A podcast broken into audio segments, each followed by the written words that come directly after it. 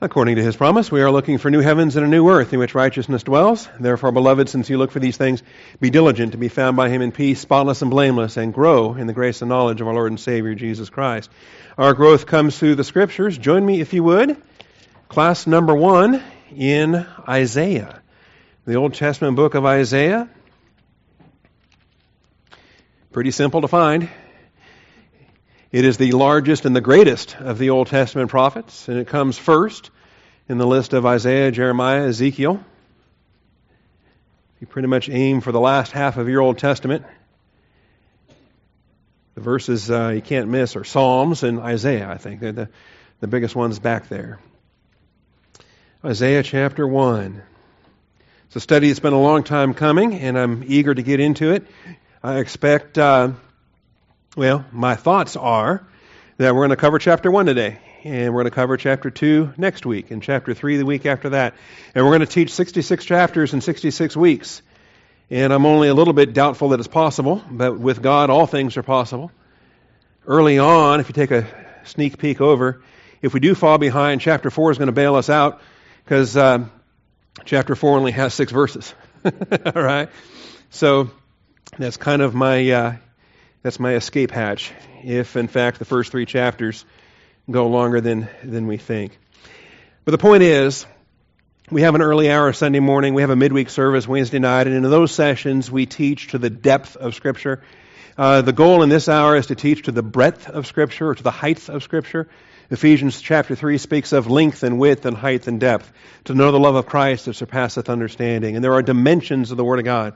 And so uh, it became my practice a few years ago to kind of give different classes a different flavor or a different style, a different type of teaching. And this is the hour where we do the survey, we do the breadth of Scripture, the, the height, as it were. And so in the next 66 weeks, I hope that we have the overview for this book. I hope we have an appreciation for this book, an understanding of it clearly, at least within the limits of what you can do in an overview, and then maybe a hunger to go back and take the next 20 years, 30 years to handle 66 chapters whereby the whole Bible is taught. You know there's 66 books in the Bible? You know there's 66 chapters in the book of Isaiah? You know that uh, there's 39 books in the Old Testament and 27 books in the New Testament? You know, the 66 chapters of Isaiah are broken down into the first 39 chapters, and then starting in chapter 40, you have comfort, oh comfort. And it's marvelous the way that the first 39 chapters speak of righteousness and judgment and wrath, but then the final 27 chapters speak of comfort and encouragement and the millennial glory of what's to come. So, really, the book of Isaiah gives us a snapshot for the entire Bible. The entire Bible is encapsulated in this book. And so, uh, you're here on the ground floor. You're here for class number one. And uh, don't miss a Sunday for the next 66 because uh, this book is going to be powerful. This book is going to be a, a blessing for the congregation. All right, before we get started, let's bow our heads in humility before the Father. Let's humble ourselves so that He might teach us from His truth. Shall we pray?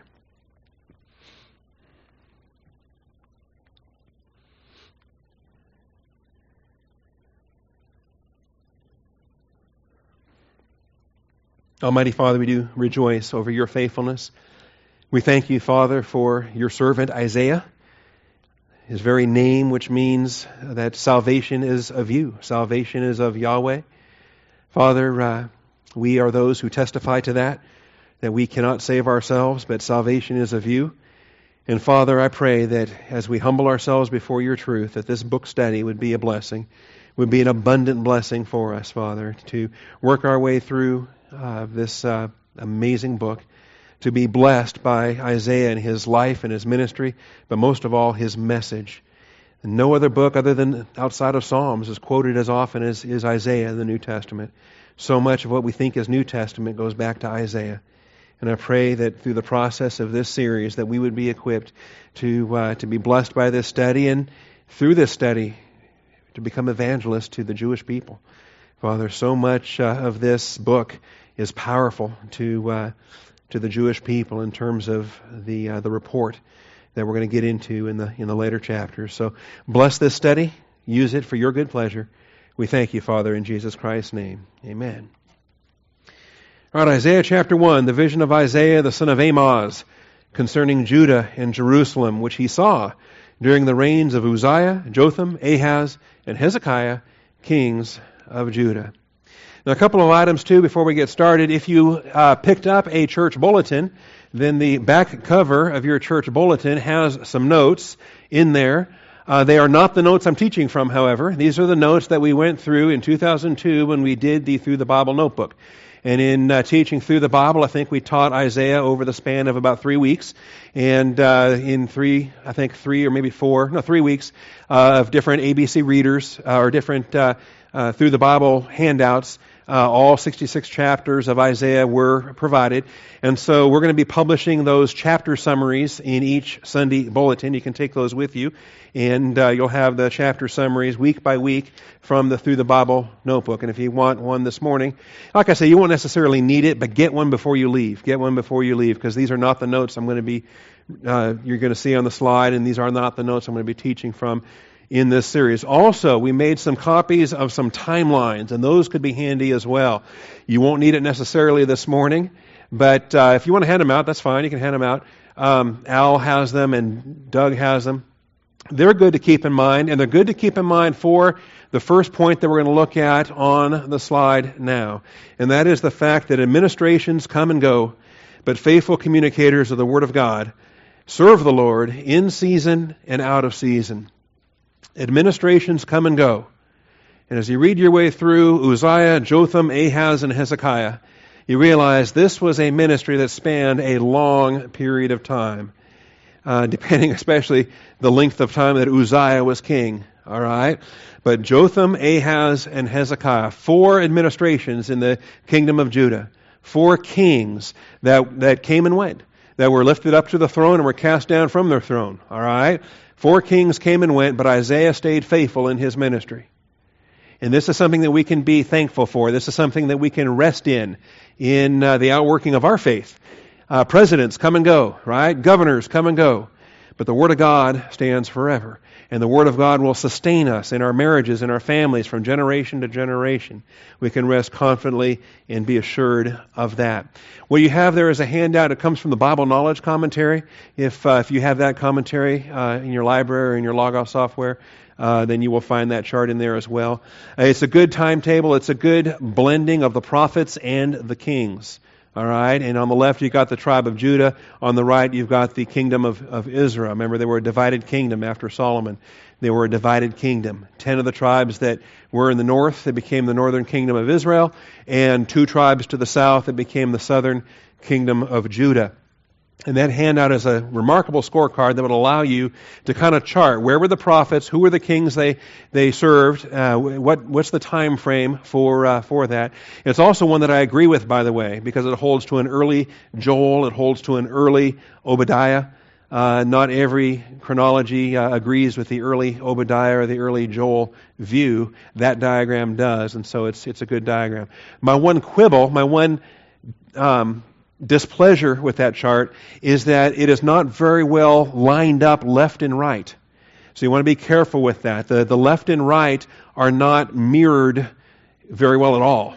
Okay, and so when you look down to the bottom of that right hand column, the last king there, Hoshea, and you look at the years there that that last king served, and you go to the left, you actually got to kind of go up quite a bit to find the parallel kingdom, to find the reign of Ahaz. Uh, it's up quite a bit. So that's my only quibble with that chart is that I wish that the right hand column would be better um, sequenced with the left hand column, at least keeping the kings, uh, the, the contemporaneous kings side by side. So, there's a volunteer project if someone wants to replicate that and, and line it up better. Um, that would be that would be a fruitful exercise. But here's the point of study. There's really seven things I want to hit you with in chapter 1, and to try to do so by the end of the hour, we'll see if the Lord lets that happen. But here's the first one administrations come and administrations go. All right? And some are wicked, and some are righteous, and some are a little, little, little bit of a blend. All right? Do you know your uh, kings? Do you know the difference between an Uzziah and a Jotham, or an Ahaz or Hezekiah? Can you tell me whether they were good kings or wicked kings, or somewhere in the middle? All right? In the southern kingdom of Judah, it is a legitimate question. In the northern kingdom, it's easy because they were all wicked kings. But in the southern kingdom of Judah, it's a little bit more difficult that they were all Davidic. They were all direct line descendants of David, but some of them were, were wicked kings. And others uh, started off well, but they were judged by the end of their lives. For example, um, if a king ends up as a, as a, uh, as a leper, and spends the rest of his days in seclusion because of his leprosy, that's not a good thing, all right? But it does allow for a better king. It allows for his son to step into office and to begin to serve. And uh, some of that is what we deal with during this time of Israel's history. Another benefit I think that Isaiah is going to be for us is that Isaiah serves in a very unique period of Old Testament history that we're not as familiar with. I think we're a lot more solid, say, from Genesis to David. We're a lot more solid from Adam to David, from creation to about David and Solomon, right to about 1000 BC. And then we get a little sketchy in the years after that. We get a little sketchy once Solomon dies, uh, when the, the, the kingdom becomes divided. We are not as familiar with that portion of Old Testament history, and that's exactly where Isaiah is. In fact, Isaiah watches the northern kingdom swept away, and then has to encourage the southern kingdom that uh, that God's going to preserve them. That's uh, what he did for all that time serving King Hezekiah. All right. Now, uh, parallel text to Isaiah 1.1 would be Hosea 1.1. Grab that real quickly here after we get past uh, uh, Ezekiel and Daniel. You get to Hosea. Notice the word of the Lord which came to Hosea the son of Beeri during the days of Uzziah, Jotham, Ahaz, and Hezekiah, kings of Judah, and during the days of Jeroboam the son of Joash, king of Israel. So we find that he's contemporaneous with Hosea. Isaiah was ministering to the south, Hosea was ministering to the north. Hosea had to give the message of rebuke as the northern kingdom is swept away. Isaiah gets to give the message of encouragement that the southern kingdom is going to be preserved. The southern kingdom has to learn from the example of the northern kingdom. And of course, 2 Timothy 4 2 is preach the word. Be ready in season and out of season. Reprove, rebuke, exhort with great patience and instruction. For the time will come that men will not endure sound teaching, but wanting to have their ears tickled, they will turn aside. And we understand that we have the blessings we have to stick with truth. Administrations come, and administrations go, but faithful communicators of the Word of God will serve in season and out of season. Now, Uzziah reigned 52 years. And if you want more background on that, here's your homework for the coming week. Uh, and I think it's valuable. I think it's be very valuable to, to get the sense of Israel's history for the next 66 weeks in the book of, of uh, Isaiah. Jotham reigned for 16 years, but you'll notice some overlap there. You'll notice that if he gets started in uh, 750, that uh, some of that period of time was an overlap with his father because uh, Uzziah is not dead yet, not until 739. Ahaz reigned 16 years. Again, there's a little bit of overlap, 735 to 715. And then finally, Hezekiah, 29 years, from 715 to 686. And far more so than the actual years or the length. Don't think that the length indicates that they were better and so forth. In some cases, the worst king of all reigned the longest. That was King Manasseh, okay, who's not even on this list. He's the son of Hezekiah. But um, Manasseh reigns the longest. So I don't think that length necessarily correlates to godliness. But one thing that does jump out at you is you got seven verses for uh, Uzziah. You got seven verses for Jotham. Uh, you got 20 verses for Ahaz. So the actual narrative of Scripture is longer for Ahaz than the narrative of Scripture is for either Uzziah or for Jotham. But the narrative of Scripture for Hezekiah is three complete chapters. It's chapter 18, chapter 19, chapter 20. You've got three full chapters dealing with Hezekiah in 2 Kings uh, chapter 18, 2 Kings chapter 19, and 2 Kings chapter 20. So from 18.1 to 20.21, you've got the block of 2 Kings that addresses King Hezekiah. All right? And those three chapters are going to be largely uh, parallel to our study in chapters 36, 37, 38, and 39. All right? There's a significant block of the book of Isaiah, the prophecy Isaiah, that is going to parallel with 2 Kings. And some folks are even convinced that Isaiah wrote them both. All right? And uh, as far as that goes, um, that's not, not really a bad tradition as far as traditions go. All right. This is the period of the Old Testament that we're dealing with.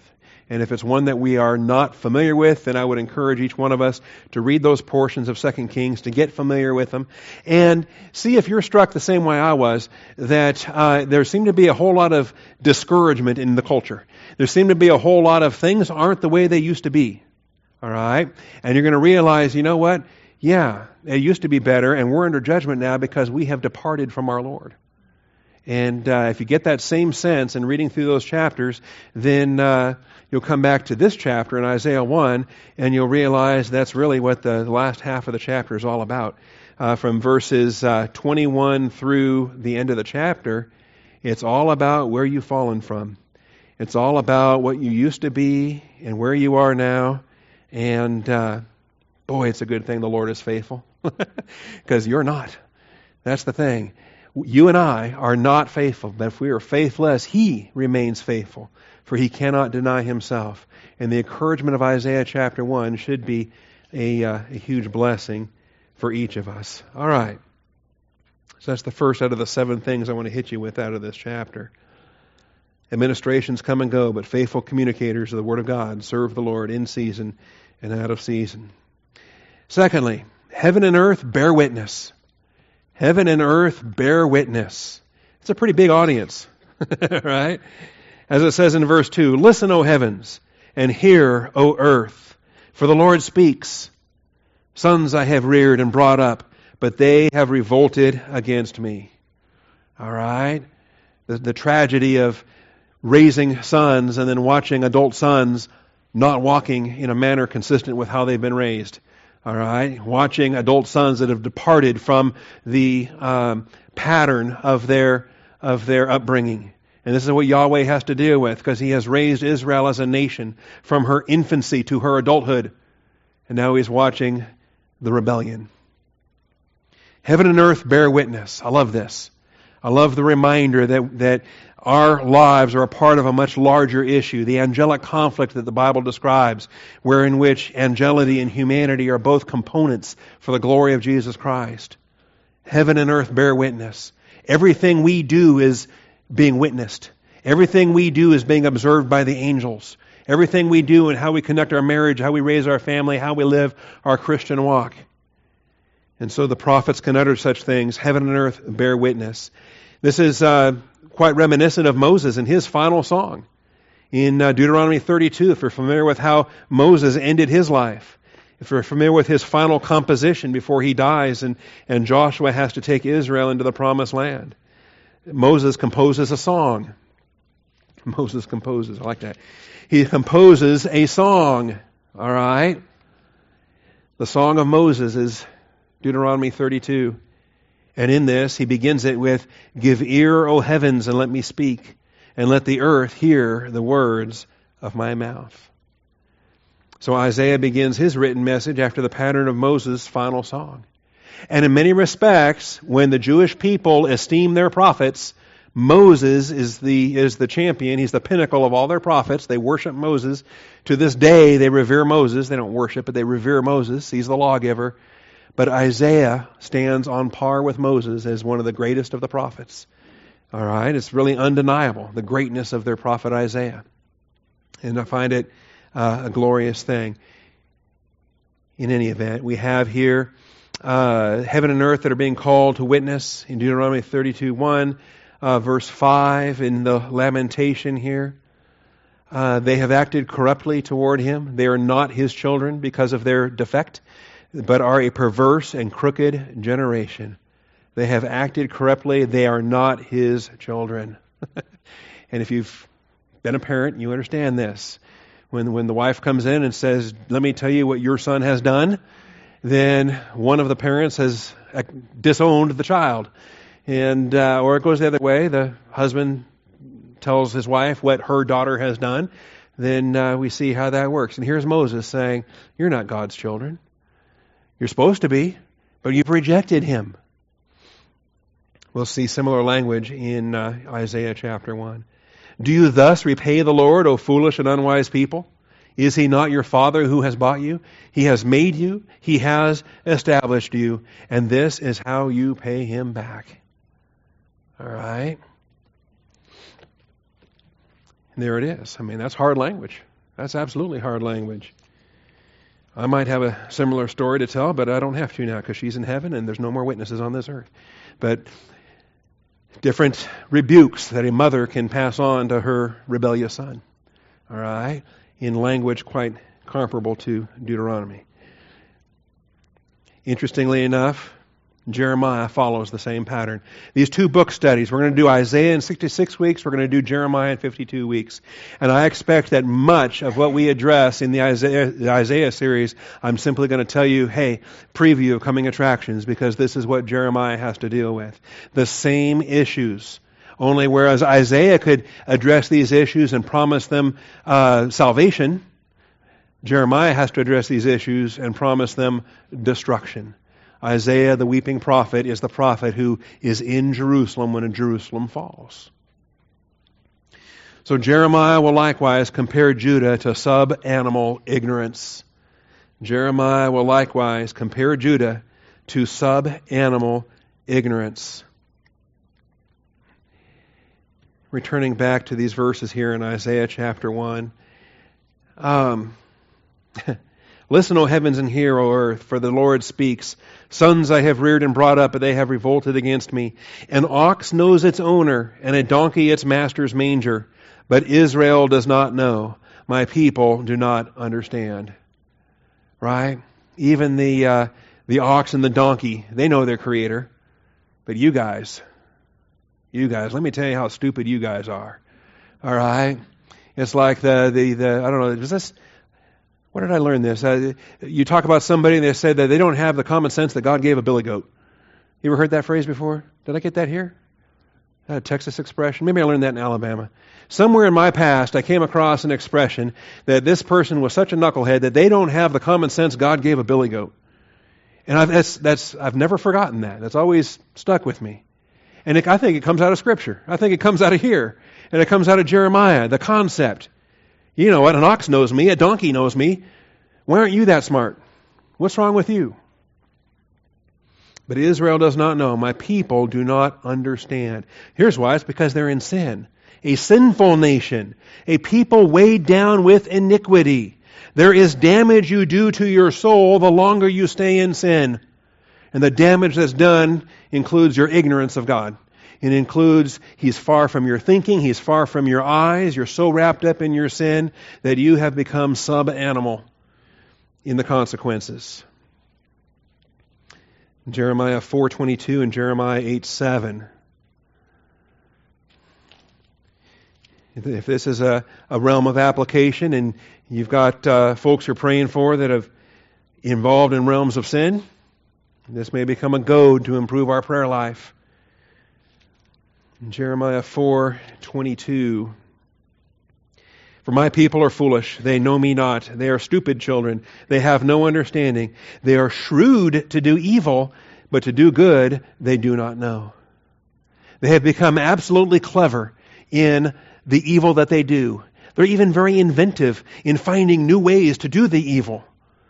Shrewd to do evil but to do good they do not know they're absolutely stupid in the things of the Lord. We're commanded to be the opposite, to be shrewd as serpents, yet harmless as doves. We're commanded to be um, serving Him in that capacity.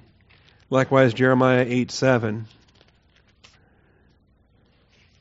More name calling. Even the uh, even the stork in the sky knows her seasons. You know, why do birds know I mean, do they have calendars? How do they know to fly south for the winter? All right? Even the stork in the sky knows her seasons, and the turtle dove, and the swift, and the thrush observe the time of their migration. But my people do not know the ordinance of the Lord. So we have similarities here. I think we have similarities that go back to Moses and how he composed his song when he gave his farewell address to the nation of Israel, and then he dies and hands off the nation of, to Joshua. I think that that pattern of Deuteronomy 32 it gets replicated by Isaiah in his prophecy. It gets replicated by Jeremiah in his prophecy. calling heaven and earth to witness, denouncing Judah in her sub-animal ignorance. Sub-animal ignorance. Likewise, Jeremiah highlights Judah's failure to respond to the father's chastisement. Failure to respond to the father's chastisement. We have this in Isaiah 5. I didn't list the Isaiah references there. I should have. The uh, sub-animal ignorance in Isaiah is Isaiah 1, 3, and 4. And then the uh, failure to respond to the Father's chastisement. We've got uh, verses 5 and 6 here in Isaiah 1. Where will you be stricken again? Where will you be stricken again? All right? The Father is disciplining His Son. The Father has applied the rod of discipline that Proverbs speaks of. The, ch- the Son who is disobedient has been disciplined, and it hasn't done anything. The Son has only hardened his heart. He's only stiffened in his anger. He's become defiant. I'll show you in his rejection of the discipline. Where will you be stricken again as you continue in your rebellion? The whole head is sick. The whole heart is faint. From the sole of the foot even to the head, there is nothing sound in it, only bruises, welts, and raw wounds not pressed out or the bandage, nor softened with oil. In other words, God the Father is saying, I've run out of places to spank you. where, where is there left? From the soul to your head, there is nothing left that has not been disciplined. Where do you want the next one to fall? I've hit everything. Okay? That's, a, that's an extraordinary statement. That is an extraordinary statement. Jeremiah will likewise highlight Judah's failure to respond. You know, if you are under divine discipline, there's a reason why. And I encourage you to respond sooner rather than later, to repent, to come out of the reversionism now. Today would be great. Yesterday would have been better. All right? Tomorrow is maybe too late. All right? When it comes to the sin unto death and it comes to the Father giving you over or giving a nation over to national destruction. Jeremiah 2:30 In vain I have struck your sons. They accepted no chastening. Your sword has devoured your prophets like a destroying lion. So there was the discipline, and it didn't achieve anything. It didn't achieve what the Father intended it to achieve. Chapter 5 and verse 3 of Jeremiah. O Lord, do not your eyes look for truth? You have smitten them, but they did not weaken. You have consumed them, but they refuse to take correction. They have made their faces harder than rock. They have refused to repent. They have refused to repent. You know, and when it reaches that point and you realize, okay, discipline's not doing anything, well, time for the next step then, because this, this obviously isn't cutting it. All right? The day mom figured out her spankings didn't hurt anymore was the last day she ever spanked me. And I was in dad's hands after that. Okay? Anyway.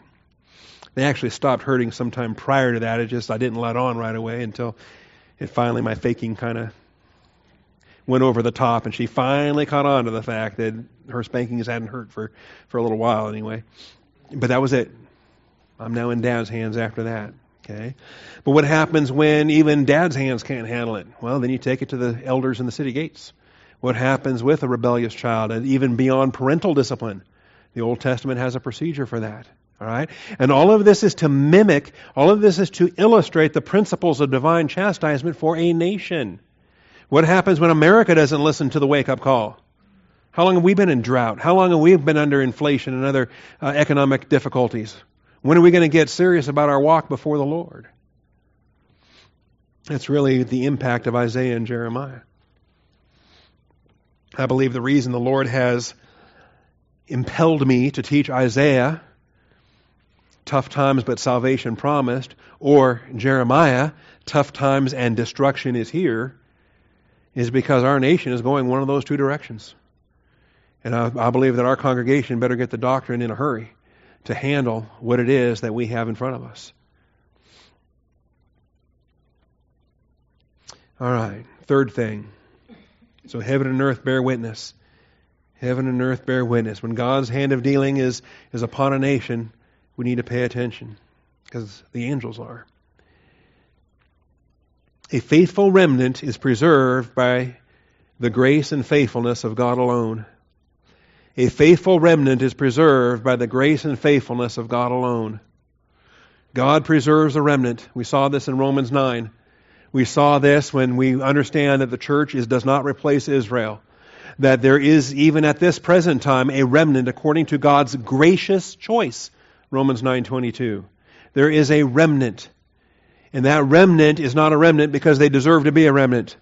That remnant is a remnant because of the grace of God, because of the faithfulness of God. It is only because He's faithful that I can reflect His faithfulness in my own faithfulness.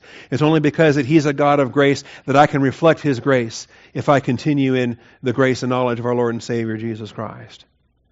A faithful remnant is preserved by the grace and faithfulness of God alone. Verses 7 through 9 here, there is a remnant preserved in Israel. Your land is desolate. Your cities are burned with fire. Your fields, strangers are devouring them in your presence. It is desolation as overthrown by strangers. People that are not entitled to the fruit of your land are reaping the fruit of your land. Well, why are they here? Why is God allowing them to do this? Because your land is under, is, is under discipline.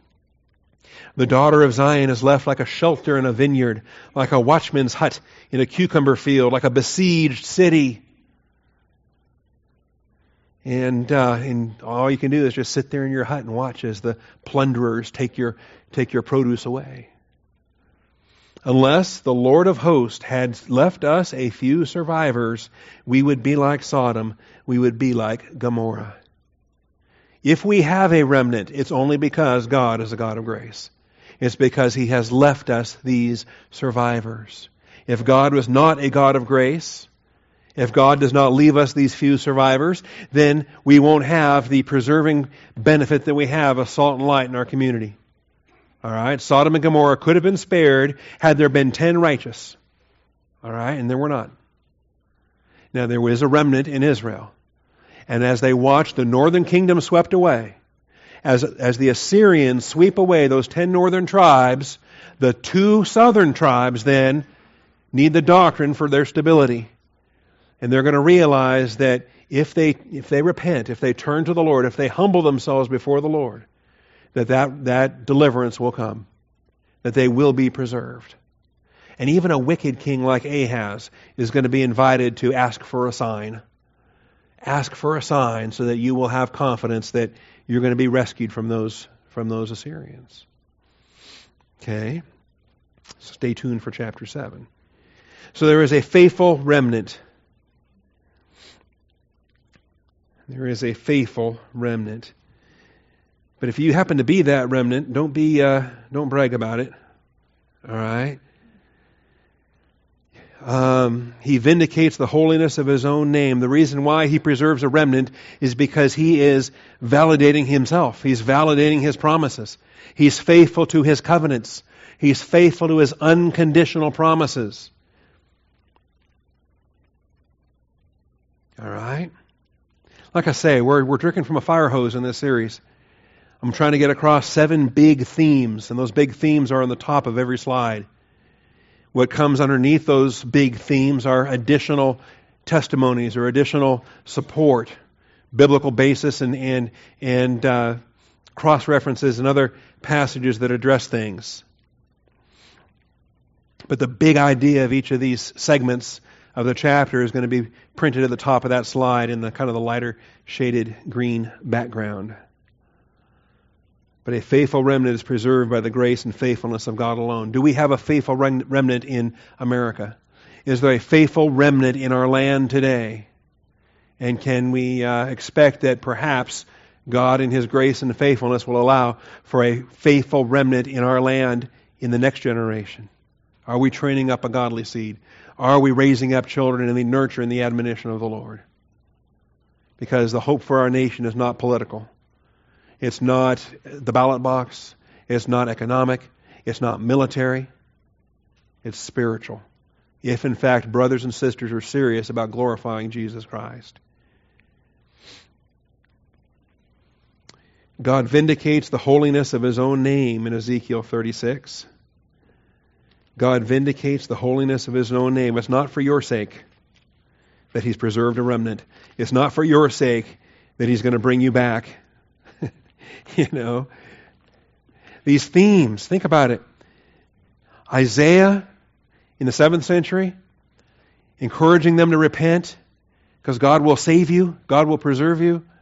Jeremiah telling them to repent and watching the city fall. Then Daniel and Ezekiel, captives, living in Babylon, living outside of the land of promise, living during the time of the captivity, and then coming back into their land. Zechariah, Malachi, the closing prophets of the Old Testament, once they have returned to their land, when they build a new temple, um, again, these, these, the message of the prophets here is, I think, uh, powerful for us today. So here's Ezekiel. They've been swept away. They, uh, they rejected Isaiah's message. They rejected Jeremiah's message. They went into captivity. But here's Ezekiel preaching in Babylon saying, We're going back. We're going back. God will be faithful. He will take us back. And yet it's not for our sake. Exodus 36:22 he says, "Therefore say to the house of Israel, thus says the Lord God, it is not for your sake, O house of Israel, that I'm about to act, but for my holy name, which you have profaned among the nations where you went." okay? You were a bunch of stiff-necked, rebellious, sub-animal rebels, and I sent you into captivity. And what have you done in that captivity? you continue to testify to that rebellion in your captivity. Daniel has a national confession, a confession for Israel because 70 years later they still hadn't repented. So he says, But for my holy name, which you have profaned among the nations where you went. All the way, this whole context here, all the way down to verse 32. I am not doing this for your sake, declares the Lord God. Let it be known to you, be ashamed and confounded for your ways, O house of Israel. They're going to have to learn, and they're going to have to learn the, the hard way. Actually, it's going to take the tribulation in the end times to do it. The fullness of their shame will come under Antichrist uh, desolations of the, of the future tribulation. God vindicates the holiness of his own name. But the big idea, again, as I look at verses 7 through 9, unless the Lord of hosts had left us a few survivors, we would be like Sodom, we would be like Gomorrah. Understand, our nation is in the hands of the Lord. And if He wasn't as gracious and merciful as He is, we'd have been destroyed a long time ago. Thank God that He's slow to anger. Thank God that He's merciful. You know, I lived in Europe for two years. I saw empty church after empty church after empty church. They're typically museums, they're not functioning churches. Europe is fully post Christian. More and more of them are being converted to mosques anyway. All right?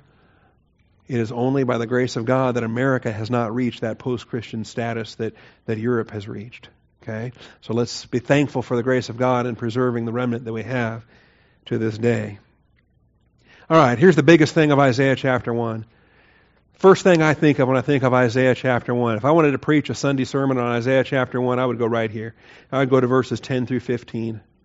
I would go to the Lord's rebuke where he says, Hear the word of the Lord, you rulers of Sodom. Give ear to the instruction of our God, you peoples of Gomorrah.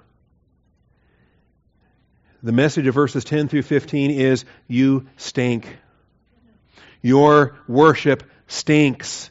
Your sacrifices stink. So quit it. I'm sick of it. God the Father, the creator God of the universe, says he is sick and tired. So you need to stop it now. When God is not well pleased by a sweet aroma, he is disgusted by our nasty stench. And the saddest thing of all is this this is lived out in churches across the world today. Countless people are assembling today with a formal religion, with a formal outward show of godliness. The most religious people you've ever met, fine, upstanding, moral people, dressed well, clean, in church on a Sunday morning, and God says, You stink. And to me, this gets my attention because what did verse 9 say? You know, we, good thing he's given us a remnant, or we would be like Sodom. We would be like Gomorrah. Thank God he's given us a remnant. We wouldn't want to be like them. And then what does he say in verse 10? Listen up, Sodom. Listen up, Gomorrah. Do you know how close you are to being them? So this is what he calls them. Hear the word of the Lord, you rulers of Sodom. If, if God calls those kind of names, that gets your attention. You know, if I start calling names, that gets your attention. If I called you a Benedict Arnold, that would get your attention. And you think, why does the pastor think I'm a traitor? All right. Or if I call you a, a whatever, that would get your attention. What's the meaning of the name? How does the name become a pejorative? So listen up, Sodom. Listen up, Gomorrah. Does that get your attention? It's supposed to. What are your multiplied sacrifices to me, says the Lord? you know, well, if God's happy with sacrifices, then we'll just do more. That'll make him extra happy. We'll be extra religious. We're going to give more than the next guy, and that means we're better. No, I'm not impressed by your multiplied sacrifices. I've had enough of the burnt offerings of rams and the fat of fed cattle. I take no pleasure in the blood of bulls, lambs, or goats. I'm not pleased with any of this. Your church attendance isn't oppressing me. When you come to appear before me, who requires of you this trampling of my courts?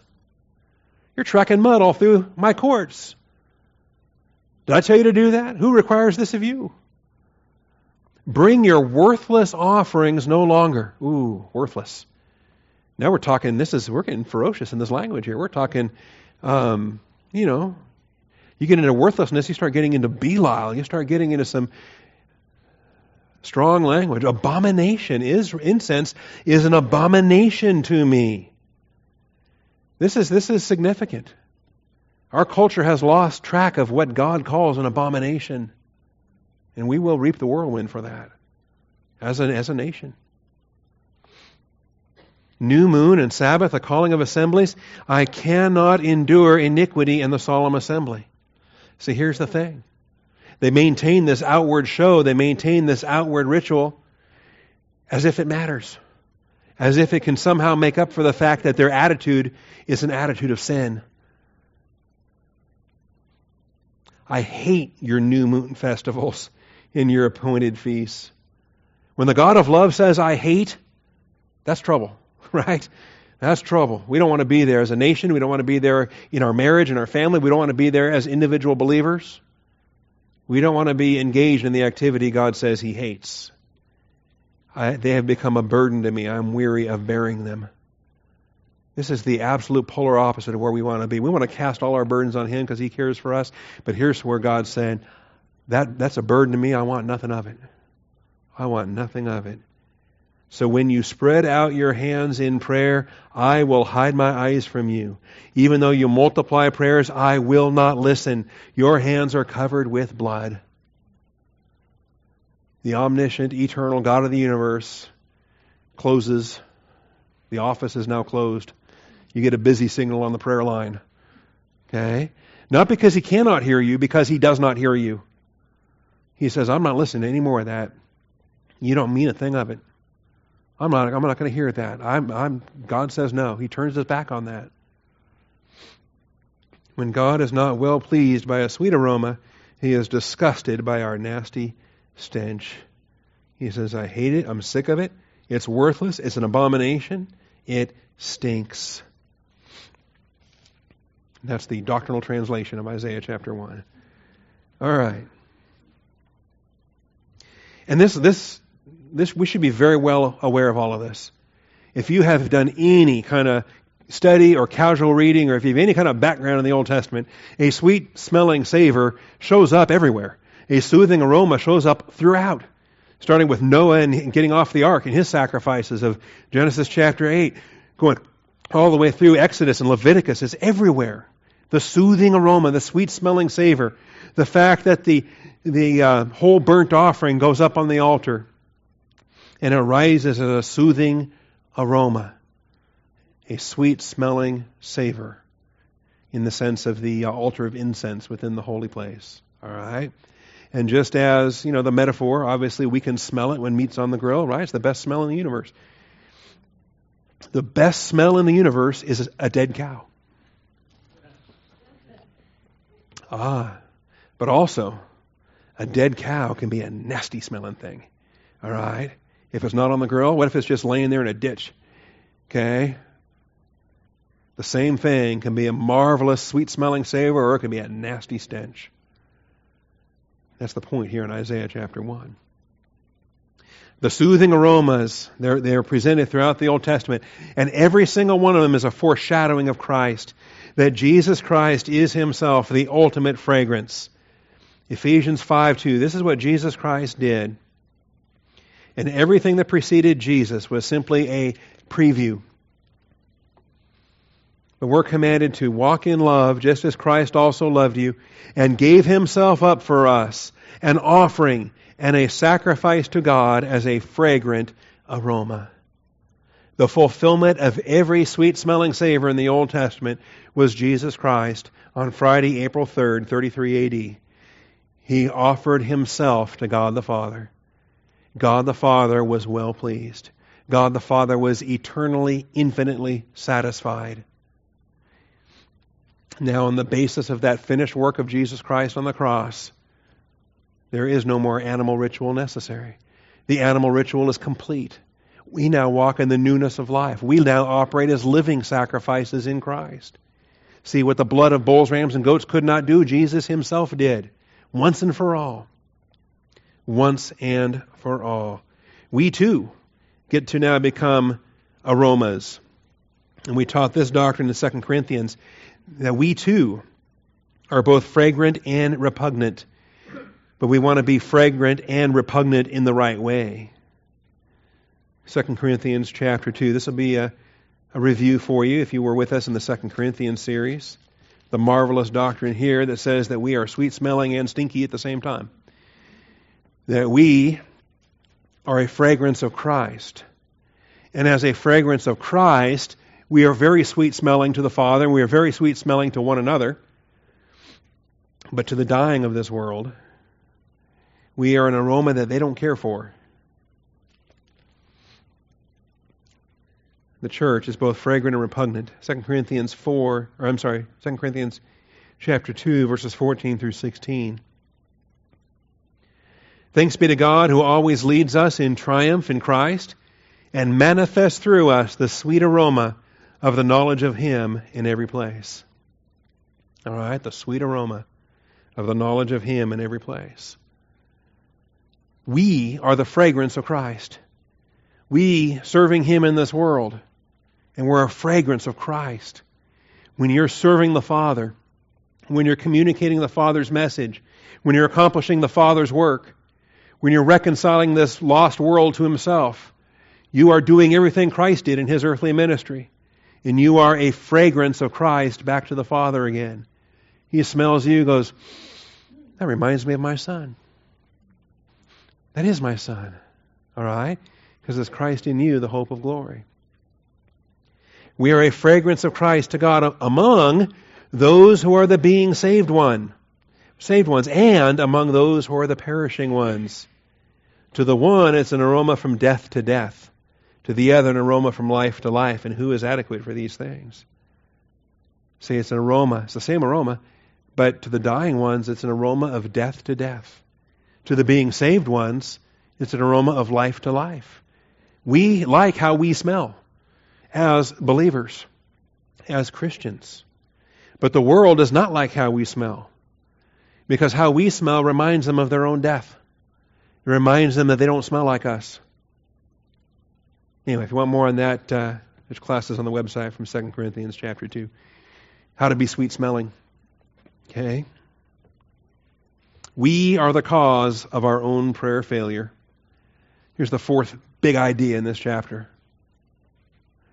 We are the cause of our own prayer failure. If you ever think that prayer is not working, you might be right. And if you are right, it's not God's fault. All right? There has been a separation that has been affected. There has been a barrier that has been put in place, and God didn't put it there, you did, in your own carnality. We are the cause of prayer failure. We already saw it in verse 15 here of Isaiah 1. When you spread out your hands in prayer, I will hide my eyes from you. Even though you, yes, even though you multiply prayers, I will not listen. Not that I cannot listen, I will not listen. And the reason why? Your hands are covered with blood. Why is it that the laver was the first piece of furniture you came to in the tabernacle? Why did you have to cleanse your hands and cleanse your feet before a Levitical priest could then enter into the holy place? Because to try to serve God with unclean hands was an attack on his own holiness. We are the cause of prayer failure. That's why the imperative comes then to cleanse yourselves, wash yourselves in verse 16, make yourselves clean, remove the evil of your deeds from my sight, cease to do evil, learn to do good, seek justice, reprove the ruthless, defend the order, and plead for the plead for the widow. Now, don't get confused there. Some people think, well, I need to turn over a new leaf and start doing good things, and then God will be happy with me. No, it starts with cleanse yourself. Cleanse yourself. None of the rest of that's going to matter until you cleanse yourself. You've got to have your spiritual priorities lined up first before anything else you do in, uh, in your service. we are the cause of prayer failure. Our own carnality provokes separation from God. This theme is going to come back again later in Isaiah. It's going to come back again in Isaiah 59. Your, he says, I'm not listening to you because your hands are covered in blood. All he wants to hear is our confession. All he wants to hear is us to confess our sins so that he can restore us to fellowship, so that he can be faithful and just to forgive us our sins and cleanse us from all unrighteousness. Isaiah 59, verses 1 and 2, and James 4 8. Behold, the Lord's hand is not so short that it cannot save. say, well, prayer's not working. Well, it's not God's fault, and it's not God's deficiency. His hand isn't so short that he's helpless to solve your circumstance. His hand is long enough. He can reach you. Nor is his ear so dull that it cannot hear. It's not that he's hard of hearing. It's not that he didn't hear you in your prayers. It's that he chose not to listen to you in your prayers because you're carnal. Your hands are covered with blood. Your hands are defiled with blood, it says there in verse 3. Your fingers with iniquity. Your lips have spoken falsehood. Your tongue mutters wickedness. You have created this separation. Verse 2 says, Your iniquities have made a separation between you and your God. When God saved you, He reconciled you and brought you to Himself. But now your own sins have once again put distance there and put a barrier up between you and God. Does that mean you lost your salvation? Of course not. But what it does mean is that until you get that confessed and dealt with, you just created your own prayer obstacle. You just created your own uh, your own uh, prayer failure. Your iniquities have made a separation between you and your God. Your sins have hidden his face from you. Again, it is so that he does not hear. Not that he cannot hear, he does not hear. He shut his ears down when you went out into those realms of carnality. James 4 8 in the New Testament. Draw near to God, and He will draw near to you. Cleanse your hands, you sinners.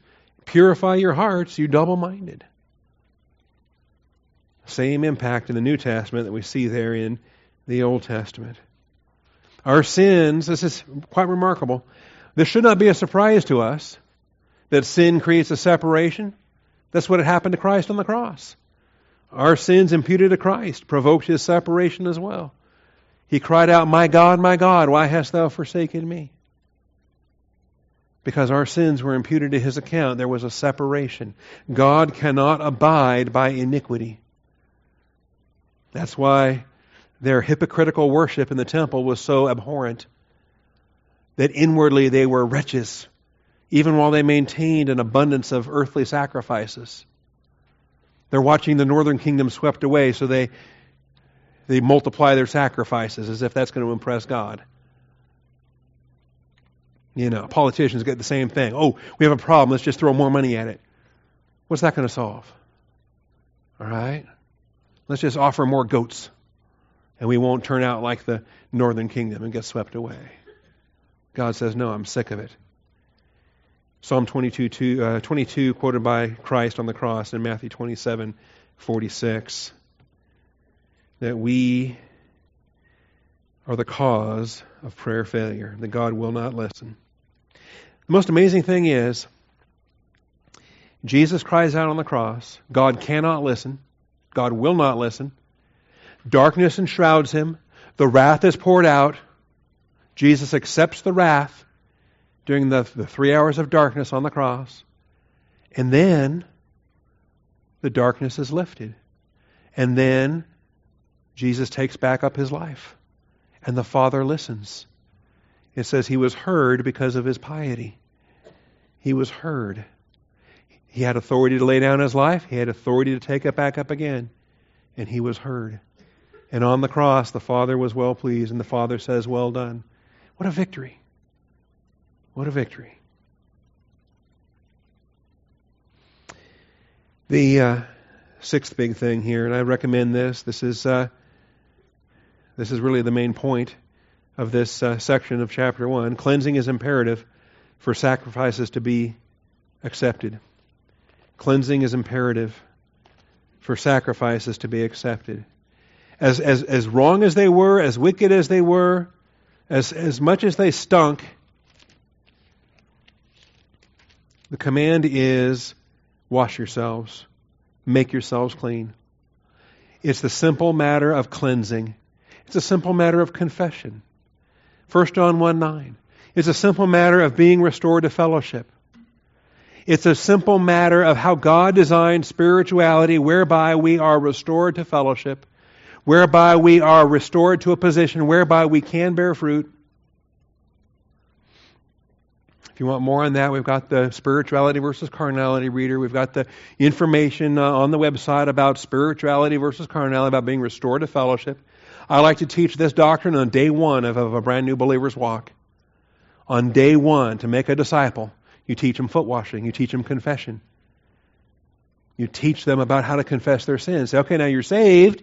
Your sins are eternally forgiven. You've had your bath, but you need to learn now how to have the hand and foot washing process. You need to learn how to confess your sins because sometime uh, coming up, you're going to commit another sin. And you can't get saved again, but you do need to have your confession process. You need to learn how to go to the Father in prayer, how to, how to rebound, how to confess your sins, how to name them, how to be restored to fellowship, naming them in agreement with God the Father so that He can cleanse you from all unrighteousness. And it is the only imperative. It's the only way that your sacrifices are going to be acceptable again. Notice, it's not, I, I think there's some confusion there where people want to add penance on top of confession.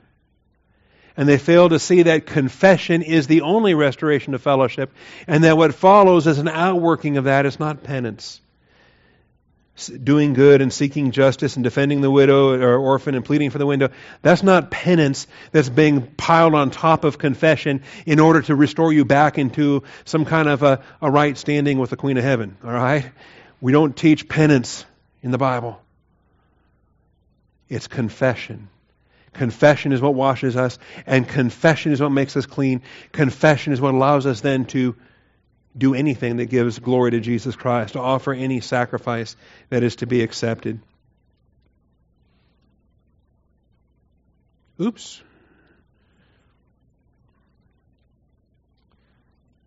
Those are the wrong subpoints. Okay. Um, what that should say, those are just repeat from the slide before. That's terrible. Um, we have David's example in Psalm 51. Here's your supporting scripture. If you want to learn more about confession and cleansing, read David's repentance in Psalm 51. And then read the New Testament as uh, Jesus illustrates it in John 13 with foot washing. He girds himself with a towel. He starts to wash the disciples' feet. He's teaching them about cleansing. He's teaching them about confession of sin and forgiveness. And then the Apostle John, when he wrote 1 John, 1 John 1 9, If we confess our sins, He's faithful and just to forgive us our sins. So, what that slide should say is David's illustration of Psalm 51, and then Jesus' illustration of John 13, and the Apostle John's teaching in 1 John 1 9. That cleansing is imperative. It does you no good to be out of fellowship, it does you no good to be carnal. If you're going to volunteer in the nursery, don't do it in carnality. do it in spirituality. Confess your sins, all right? And then as you confess your sin, every diaper is a sweet smelling savor. Every work of service glorifies God the Father. Don't cut the grass if you're out of fellowship.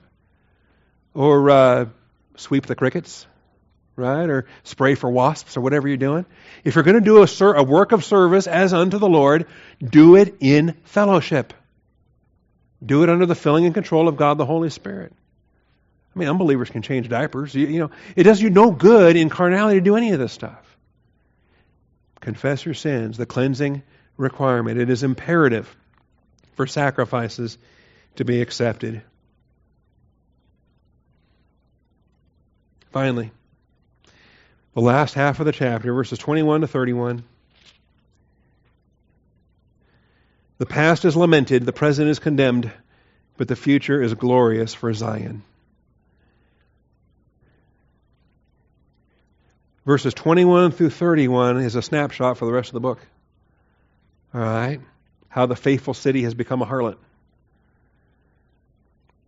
And yet, there is glory to come. Zion will be redeemed. It's kind of a neat, uh, there's, there's poetry to this. Um, Isaiah is a, is a marvelous poetic prophecy. His writing is, is, is, is just exquisite in so many different ways. But if you think about um, this paragraph, this section from 21 to 31, some people chart it from 24 to 31, but in any event, you've got um, bad news at the front and the back, bad news, bad news, bad news, but the middle of it is good news. Okay? Like in a chiastic structure. Because these middle verses here I will turn my hand. Uh, I will restore your judges as at first in verse 26, your counselors as at the beginning. After that, you will be called the city of righteousness, a faithful city. I think a faithful city is a whole lot better than a harlot, right? That's how the paragraph began. The faithful city has become a harlot. But no, in God's future, Zion will once again be the faithful city. In fact, the, by the time we get to Jeremiah, it is so blunt. Yahweh gives Jerusalem a certificate of divorce. Yahweh tells Israel, goodbye, you're out of here. He calls her a harlot, a faithless wife. He hands her the, the divorce papers and makes her go. But he also prophesies that in the millennial kingdom, he's taking her back. He also prophesies of virginity. How do you give, how do you make a harlot a virgin again? All right, well, God can. All right. So this is what we deal with. Um, and this is what we can be praying for if we experience it in our own culture. If we have wicked national leaders or righteous national leaders, well, it's going to be a reflection of the spiritual condition of the nation. Your rulers are rebels and companions of thieves. Oh, wait a minute. I was getting lost in a modern American political commentary there. Your rulers are rebels and companions of thieves. Everyone loves a bribe and chases after rewards. They do not defend the orphan, nor does the widow's plea come before them. Your whole political structure is out for themselves. Ah, but in the millennial kingdom, I will restore your judges as at first, and your counselors as at the beginning. After that, you will be called the city of righteousness. Second advent of Jesus Christ will be a smelting operation. Understand that's why we have a tribulation coming up. Israel has to be smelted. The impurities have to be melted away. All the prophets agree to this.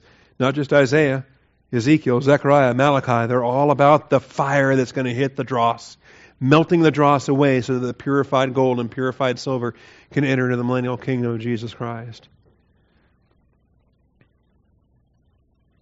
And the millennium will be a time of embarrassment. We'll have more to say on this as I'm running out of time, but Surely you will be ashamed.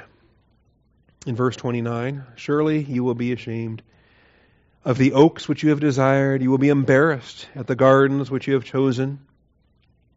For you will be like an oak whose leaf fades away, or as a garden that has no water.